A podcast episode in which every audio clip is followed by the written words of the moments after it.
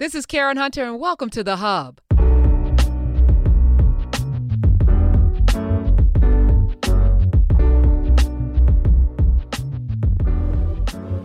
I had the pleasure of interviewing Stedman Graham recently. He just wrote a book on leadership, and the thrust of his book is self reliance. He posits that if we focus on ourselves and building ourselves and overcoming our insecurities and building our confidence and mapping out our goals, that we can achieve great things. And I actually agree with him.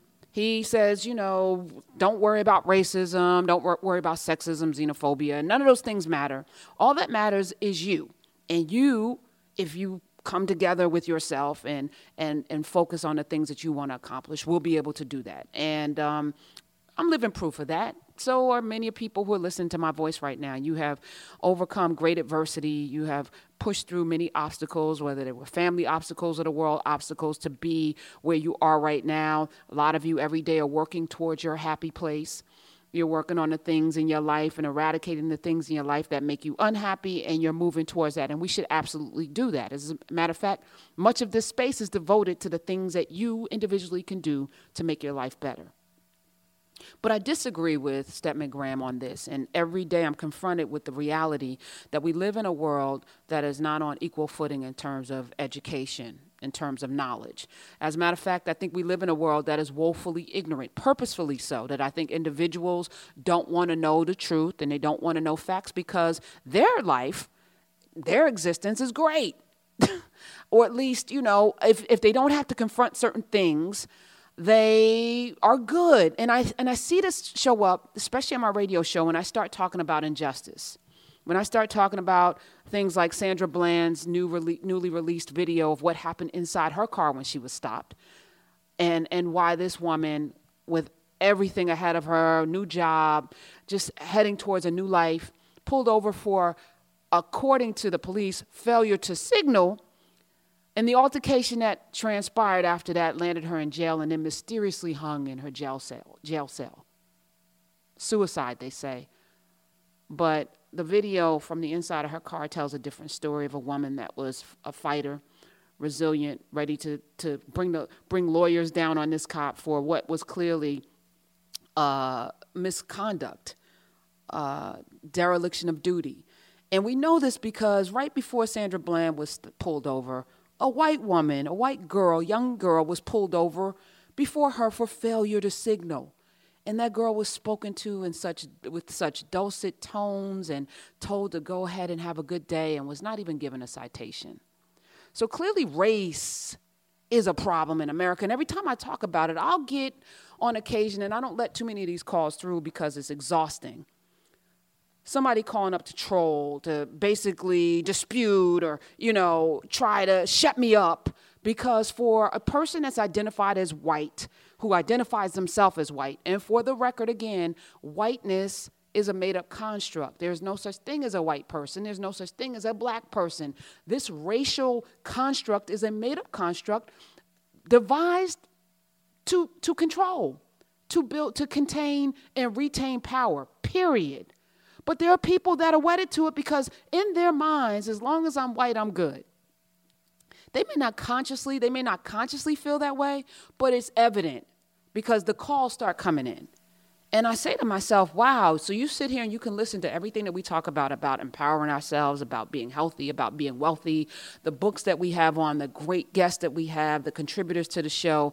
And the time you feel you need to pick up the phone to call to challenge me is when we start talking about racism and injustice in the horrific ways in which, for example, a police will slam a young black boy to the ground and punch him in his head, or take a girl who's in a swimsuit at a swimsuit party, the swim party, and drag her along the ground by the hair. Could you ever see that happening to a white kid in this country? No, I just saw a young girl, she couldn't have been more than 15, body slammed, and then the officer is like basically lands on top of her with his 200 pounds. A young black girl. I saw a young black boy pulled out of a car after the officer banged in, smashed his window with his elbow, and pulls this boy through the broken glass. None of them were armed. None of them, none of them were posing a threat. None of them were even saying much. This couldn't happen in this country without complete reform of police to, to white kids, not on a regular basis and not at the, the rate that it's happening to our children. But yet, we're supposed to do what? Now, I'm not using this space right now to talk about, not right now, but I will at some point, to talk about what we, we need to do. But I want to use this because there, this space, I, I um, three and a half years ago on my radio show, I read this book called The Half Has Never Been Told Slavery and the Making of American Capitalism. It's written by Dr. Edward E. Baptist. It is one of the best, most comprehensive, wonderful, well written, well documented books I've ever read on the subject of slavery. And it's written from a capitalist, from a money, from a foundational of American standpoint. If you have anyone in your life, at work or what have you, who identifies as being a white person, this is a book you should buy or get at the library. Where well, don't get it at the library because they may not give it back in time. You get fees. I don't want you to get fees. Um, but if you can afford it, and it's 480 something pages. It uh, the hardcover that I have cost 35 dollars, and I actually purchased it. Um, this is a must read for any white person who wants to talk about slavery doesn't matter. Stop talking can we stop talking about slavery? That happened. My people came here in the 1900s we had nothing to do with slavery. Why do i have to hear this? Because you benefit from a system that was literally built on the backs with the hands and feet of black bodies. Literally. As a matter of fact the way edward baptist divides the book the table of contents he starts in the introduction with the heart Okay, and then he goes to chapter one the feet, goes to the head, right hand, left hand, tongues, breath, seed, blood. Chapter nine, backs. Chapter 10, arms, and the afterword. The afterword is the corpse. It, there are maps, there are notations, there's uh, all kinds of documentation. Everything in this book is backed up with fact, right? So um, if you're reading this for the first time, great. What I'm going to do, and I don't know how many podcasts I'm going to do this over, but I'm going to reread this book. It's that important. It was that powerful for me. This is the first book in my entire reading career that has more than 100 little sticky notes and dog ears, and I've just about every page I, I, make a notation. I have never done this to a book before. I actually took a picture because when I look at it in my bookcase, it's the one book that stands out because there's so many notations and things because at every turn I was like stunned. I'm like, wow, I didn't know that or wow, wow. And and this happened. Okay. And i'm somebody that's pretty well read. I've read you know most of carter g. Woodson's works. Um, w.e.b du bois has some great books on on history black history um, the negro and others and i've read those. And you know I, I, of course studied dr ben and and others. So black history is not something that's foreign to me but this is something next level. So uh, I'm inviting you to join me. If you haven't read the book, welcome. If you have, I'm rereading this and I'm going to go through all of my notations. So I don't know how long this is going to take. This is obviously going to be a series, and I've wanted to do and use this space to do book club type events. And I had been toying with doing, you know, maybe some live book clubs, and I may still do that as well on YouTube or Instagram.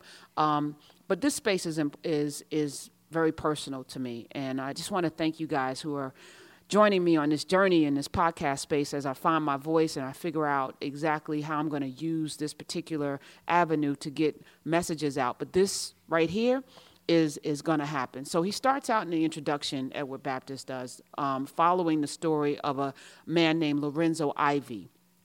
Lorenzo Ivy was enslaved in a place called Danville, Virginia, and he talks about um, shortly after slavery, the government sent people out um, as part of FDR's, I guess, new New Deal um, to uh, go and talk to people who have been enslaved. He sent out writers and students. They were hired to interview uh, Americans, newly newly formed Americans, because uh, after the passing of the Fourteenth and Fifteenth Amendment. Um, formerly enslaved people got their citizenship, right? And so the job was to go out and interview people to get their experiences, to, to get facts and data and details about this institution called slavery, right? And so he starts off and this is one of my, my areas that I dog eared. So I'm going to start here uh, with some interview questions that the gentleman went out to Mr. Lorenzo's um, home. Now, Lorenzo Ivy in 1875 actually traveled uh, a couple of hundred miles to Hampton, to Hampton Institute to learn how to read because Hampton at the time, one of the great venerable HBCUs, and there are many of them out there. God bless all y'all. Um, they had a literacy program. And so Lorenzo learned how to read and actually studied at Hampton Institute, left there, and returned to Danville where he became a teacher. He also literally built his home with his own hands because those were skills that people had back then, and also built homes for his parents who were still living, and um, built a community actually from from all that he learned at Hampton, what he studied there. So um, it opens up, and this is not the opening page, but there are a list of questions that these people are asked to to ask the formerly enslaved. So um, one of the, I'm going to read from this right now. All right, so. The, que- the, the questioner says, um, Did slaves mind being called nigger? What did slaves call master or mistress? Have you been happier in slavery or free? I'm going to pause on that one. I guess the, the answer could be weird. Um, maybe people could be happier enslaved when they were eating regularly and not tortured and beaten and um, brutalized every day because they were property, and that would be counterintuitive and counterproductive. Okay, we'll move on. Was the mansion house pretty? And then Edward writes, Edward uh, E. Baptist, escaping from chains is very difficult, however. So Anderson, the questioner, dutifully asked the prescribed questions and poised his pencil to take notes. Ivy listened politely. He sat still. Then he began to speak. My mother's master was named William Turnstall. He was a mean man. There was only one good thing he did, and I don't reckon he intended to do that. He sold our family to my father's master, George H. Gilman. Baptist writes, Perhaps the wind blowing through the window changed as a cloud moved across the spring sun. Old Turnstall caught the cotton fever. There was a fever going round, Ivy said. Leastways, it was like a fever. Everyone was dying to get down south and grow cotton to sell. So old Turnstall separated families right and left. He took two of my aunts and left their husbands up here, and he separated altogether seven husbands and wives. One woman had 12 children, yes, sir, took them all down south with him to Georgia and Alabama. Baptist writes pervasive separations, tears carving lines on faces. Lorenzo remembered his relief as dodging the worst, but he also remembered knowing that it was just a lucky break. Next time it could have been his mother. No white person was reliable because money drove their decisions. No, this wasn't the story the books told. And he goes on to talk about King George. Actually, I'm going to read this because this is important. So Anderson moved to the next question Did Ivy know if any slaves had been sold here in Virginia? Now perhaps the room grew darker. For more than a century, white people in the United States had been singling out, singling out slave traders as an exception unscrupulous lower class outsiders who pried apart paternalistic bonds, scapegoaters had a noble precedent. In his first draft of the Declaration of Independence, Thomas Jefferson tried to blame King George III for using the Atlantic slave trade to impose slavery on the colonies. In historians' tellings, the 1808 abolition of the Atlantic slave trade brought stability to slavery, ringing in the Old South, as it had been called, once before the civil as it had been called once before the Civil War. Of course, one might wonder how something that was brand new, created after a revolution, and growing more rapidly than any other commodity producing economy in history, before then could be considered old. But never mind. Historians depicted slave trading after 1808 as irrelevant to what slavery was in the Old South and to how America as a whole was shaped. America's modernization was about entrepreneurs, creativity, invention, markets, movement, and change. Slavery was not about any of these things, not about slave trading or moving people away from any, everyone they knew in order to make them more cotton. Therefore, modern America and slavery had nothing to do with each other. And it goes from there. But here's what I want to underscore. I got I got a caller asking me about, well, you know, um, Africans sold other Africans into slavery and blah blah blah. And I just, you know, please read a book. Please read another book, not this. You can read this one too. Actually, there's some some of that in here. But you know, what's not told. And this is why the book is the half has never been told is that the vast majority of enslaved people, the four million who were emancipated, were created in America. The slave trade, the, the transatlantic slave trade, ended in 1808 in America. Now, of course, there were some rogue operatives out there snatching black bodies off of the continent, but the vast majority were created. There were whole states. The state of South Carolina was a breeding state. Think about that. Human beings forced to copulate to produce crops of humans that would then be sold into bondage or used to produce more cotton or tobacco or sugar or rice. They weren't human beings. And, you know, if you're listening to this and you go, well, they probably weren't, they were savages or whatever, first of all, you're a racist, but also you really don't understand what this was about. Because the dehumanization of human beings who, for time immemorial, started civilization. We're talking about the, the, the sons and daughters of people who gave you freaking aqueducts, autopsies, science and math. These are the same people that were on the hulls of those ships. They were descendants of people who built pyramids. I'm saying that this is a fact. You don't have to believe me, but to, to diminish them as they did Phillis Wheatley's horrible, horrible writings, call this a dark continent that these people were coming from. They were savages and cannibals, therefore worthy of this treatment, is not factual. It's not history. It's a lie. It's a lie told to justify horrors, to justify genocide, to justify terror, terrorism, to justify how this country was really built. So if you're one of these people that say, I don't want to hear about slavery, my people came here in the 1920s and 30s with a dollar in their pocket. We didn't have slaves. Why do I have to talk about this? Well, if you live in America, you live in a country whose wealth was built on the backs of people from Africa. Of course, later other people came here. Chinese helped with the railroads, etc. But there were also folk from Africa, for, uh, formerly enslaved people on the chain gangs out there building the railroads as well. But I digress. I want to talk about this because I'm going to start disseminating and breaking down this book, and I hope you join me um, as we follow the story of Lorenzo Ivy and so many other people like Patsy from 12 Years a Slave. She's in this book. And I'm going to break it down and talk about, as I go through my dog years and my notes, the things that most impacted me. So I'm looking forward to this. And I want to say this you know, while Stedman Graham was totally right, you know, self reliance and working on ourselves and fixing ourselves and, and, and dealing with our own neighborhoods and the faults that we have, absolutely. But you can't heal yourself until you get to the root of your disease. And the root of our disease is 400 years of this bullcrap called slavery. 400 years of indoctrination into a mindset of self hatred. 400 years of willful denigration and, and, and destruction of a people. 400 years of separating families. It is a miracle if you are in a healthy, loving relationship right now and you're black, a descendant of a slave, enslaved person.